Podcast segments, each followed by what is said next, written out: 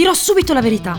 Stavo iniziando questo nostro appuntamento settimanale con una frase bellissima di Victor Hugo, perché è stata al centro dei miei pensieri per giorni. Poi però, guardando le piante della mia stanza, mi sono chiesta qual è stata la parola che hai detto più spesso in questi sette giorni? Grazie. Ho detto grazie. Ho detto grazie più del normale e me lo sono sentita dire più del previsto. I numeri vanno molto di moda in questo periodo, ma non riesco a essere più precisa riguardo a queste sei lettere. Con il grazie apro e chiudo le giornate, do il buongiorno al mio cane, saluto il portinaio del palazzo, ringrazio chi al semaforo praticamente ogni mattina mi apre gli specchietti dell'auto. Ciclisti e motociclisti sono loro. È la parola che viene sempre dopo il anche a te. Grazie. È minuscola, riesce magicamente a trasformare i gesti più piccoli in qualcosa di immenso e tu rimani lì a ridimensionare. Non hai fatto nulla di speciale, o forse sì, lo hai fatto, e quel grazie ricevuto diventa come la spada del re appoggiata sulla spalla del cavaliere coraggioso. Tutto acquista valore, quel valore di cui non eravamo del tutto coscienti, e allora prende vita la riconoscenza, prende spazio, va verso l'alto, fa venire le vertigini, non lascia tempo ai se e nemmeno ai ma, non arriva per caso e se arriva te ne accorgi, va oltre la gratitudine, dura nel tempo, sembra scivolare nei discorsi, visto che grazie è anche figlio dell'educazione, ma in realtà non sta scivolando in niente e come le parole più potenti rimane nell'aria. Io sono Francesca Baraghini, benvenuti in Rezzo. Victor Hugo è stato al centro dei miei pensieri per giorni, perché chissà, forse è vero. L'anima è piena di stelle cadenti, diceva. Ci ragiono. Siamo fatti di idrogeno, ossigeno, carbonio. Nella tabella atomica di un uomo troviamo nickel, arsenico, litio. Ora, non vorrei entrare in discorsi come la nucleosintesi stellare, però la domanda rimane: di che cosa è fatta l'anima? Di cosa le stelle? Primo Levi, che ricordiamo spesso solo per Se questo è un uomo, a metà degli anni 70 pubblica un libro di racconti che si chiama Il sistema periodico. 21 capitoli, 21 come il risultato di un vecchio esperimento firmato da un medico americano, Duncan McDougall, anno 1901. Quanto pesa l'anima? si domanda. Per darsi una risposta inizia a calcolare il peso dei pazienti prima e dopo la morte. Cambia qualcosa quando si muore? Sì, lui ne è sicuro. In un'intervista al Times dichiara: Quando la vita cessò, la scala della bilancia cadde improvvisamente come se qualcosa si fosse immediatamente sollevato dal corpo. 5, 10, fino ad arrivare a 21 grammi. La comunità scientifica non accetta e non accettò mai le sue ricerche. Sono difficili da dimostrare, così difficili che pochi dopo di lui hanno ripreso i suoi studi.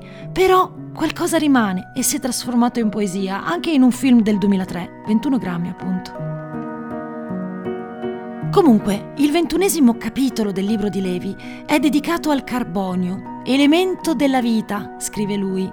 Primo sogno letterario, insistentemente sognato in un'ora e in un luogo nel quale la mia vita non valevano molto. Ecco, volevo raccontare la storia di un atomo di carbonio. E quale può essere il luogo nel quale una vita non vale molto se non in un campo di concentramento, fino all'altro ieri? La storia è questa. Esiste un atomo di carbonio rimasto prigioniero in una roccia calcarea. Un giorno un colpo di piccone lo libera e la scheggia di pietra che lo contiene viene calcinata in un forno. Lì il nostro atomo incontra due amici di ossigeno e vola via. È anidride carbonica, di cose ne accadono per lui che passa vicino a una foglia, viene trafitto da un raggio di sole, si stacca dall'ossigeno, si fissa in una molecola di glucosio. La foglia accanto a sé non era una semplice foglia, ma una vite. Ed eccolo il nostro protagonista in un acino di uva, vino, bicchiere, fegato di un bevitore e di nuovo anidride carbonica, vento che agita il mare. Per poi essere catturato ancora dalla fotosintesi è il tronco di un cedro. Viene mangiato da un tarlo, ma il tarlo muore e lui torna libero, grazie ai batteri. Eccolo l'atomo di carbonio, che sta per finire improvvisamente in un bicchiere di latte. È una molecola di zucchero, appena incontrato la cellula nervosa di chi quel latte lo ha appena bevuto e trova l'energia per mettere il punto. Punto. A capo.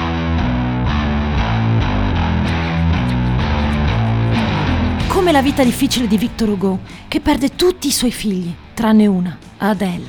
Adele che impazzisce per amore e finisce in manicomio. Un ufficiale dell'esercito britannico diventa la sua ossessione. Sono innamorati. Lui vorrebbe sposarla, lei rifiuta, poi ci ripensa, ma non si può tornare indietro. È inutile inseguirlo. Adele viene trovata per strada mentre vaga parlando da sola, dimenticando ogni cosa del mondo. Qualcuno la chiama schizofrenia, ma non sarebbe stato questo il più grande dolore di Victor, che non si consola nemmeno scrivendo. Anche in esilio, visto che scappa da Napoleone III in una piccola isola della Manica, in una casa a due passi dal mare, lontano da tutti, ma non dai fantasmi. Cosa mi accadrebbe se fossi nata in Pakistan e raccontassi questa storia in ufficio, se mi concedessi la libertà di credere che ho ragione quando parlo di spiriti e degli incontri di Hugo? Qualche giorno fa, il direttore generale di una fabbrica nel Punjab è stato ucciso per blasfemia. La sua colpa? Rimuovere manifesti sui quali c'erano scritti versetti religiosi. Sono stati i suoi dipendenti prima a spogliarlo, poi picchiarlo, torturarlo, accendere il fuoco e infine bruciarlo vivo. Inorridiamo, ma accade spesso. La blasfemia è un reato che viene punito anche con la pena di morte, decisa dalle istituzioni, certo, non dalla follia. C'è differenza a parte l'ordine. Nel 1853 il luogo più sicuro del mondo per Victor Hugo è uno scoglio è lì che andrà a trovarlo una poetessa appassionata di spiritismo. Riuscirà a coinvolgerlo insieme alla famiglia a una seduta. Non succede niente la prima volta. La seconda però qualcosa cambia. Il più grande dolore dello scrittore francese si chiama Leopoldine, la secondogenita, annegata. Leopoldine! dice durante la seconda seduta spiritica. Da lì inizieranno conversazioni che lo porteranno a parlare con gli spiriti di Dante, Platone, il profeta Isaia, Aristotele, Byron, Galileo. Le ore trascorse davanti al tavolo che ruota diventano abitudine. Qualcuno dirà che è affetto da parafrenia fantastica. Lui andrà avanti con le sue trascrizioni, dando vita a un libro, Les Livres de Table un libro semisconosciuto, anche grazie ad Adele, considerata pazza, ma vera ispiratrice degli spiriti che rispondevano alla chiamata. Vi ho già detto come finisce la sua storia.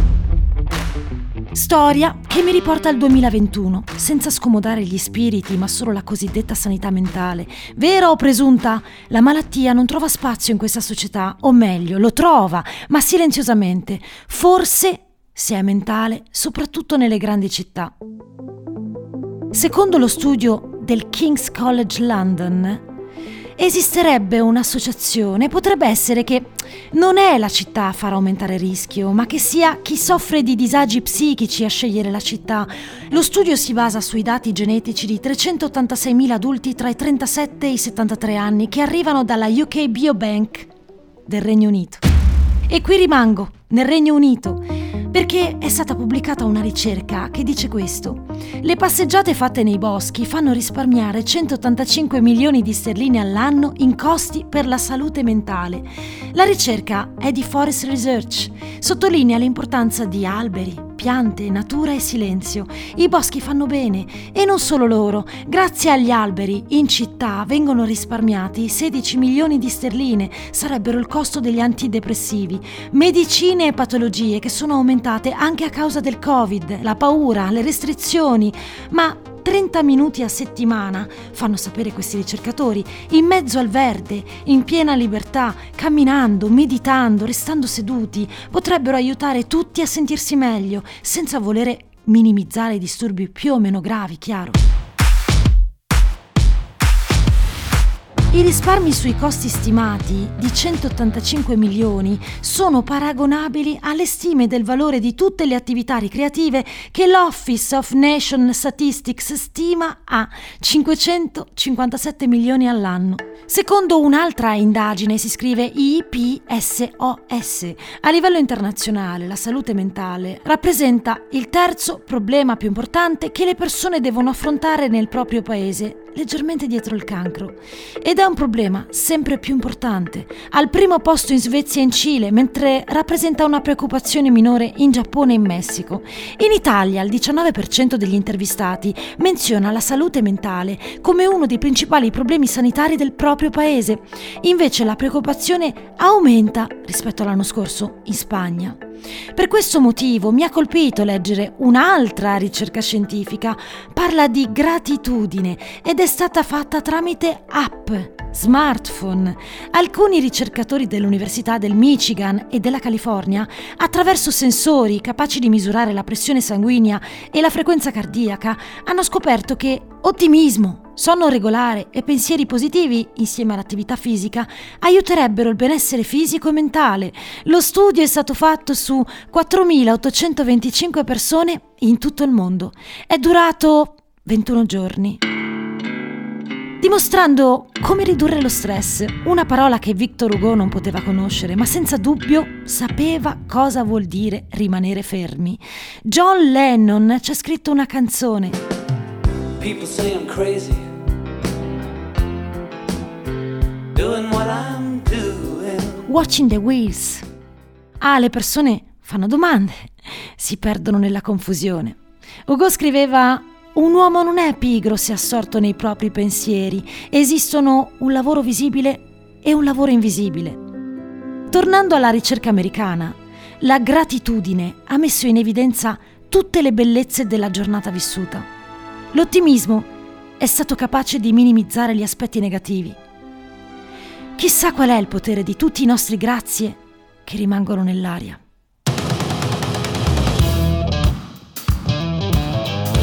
Red Zone è una produzione Dopcast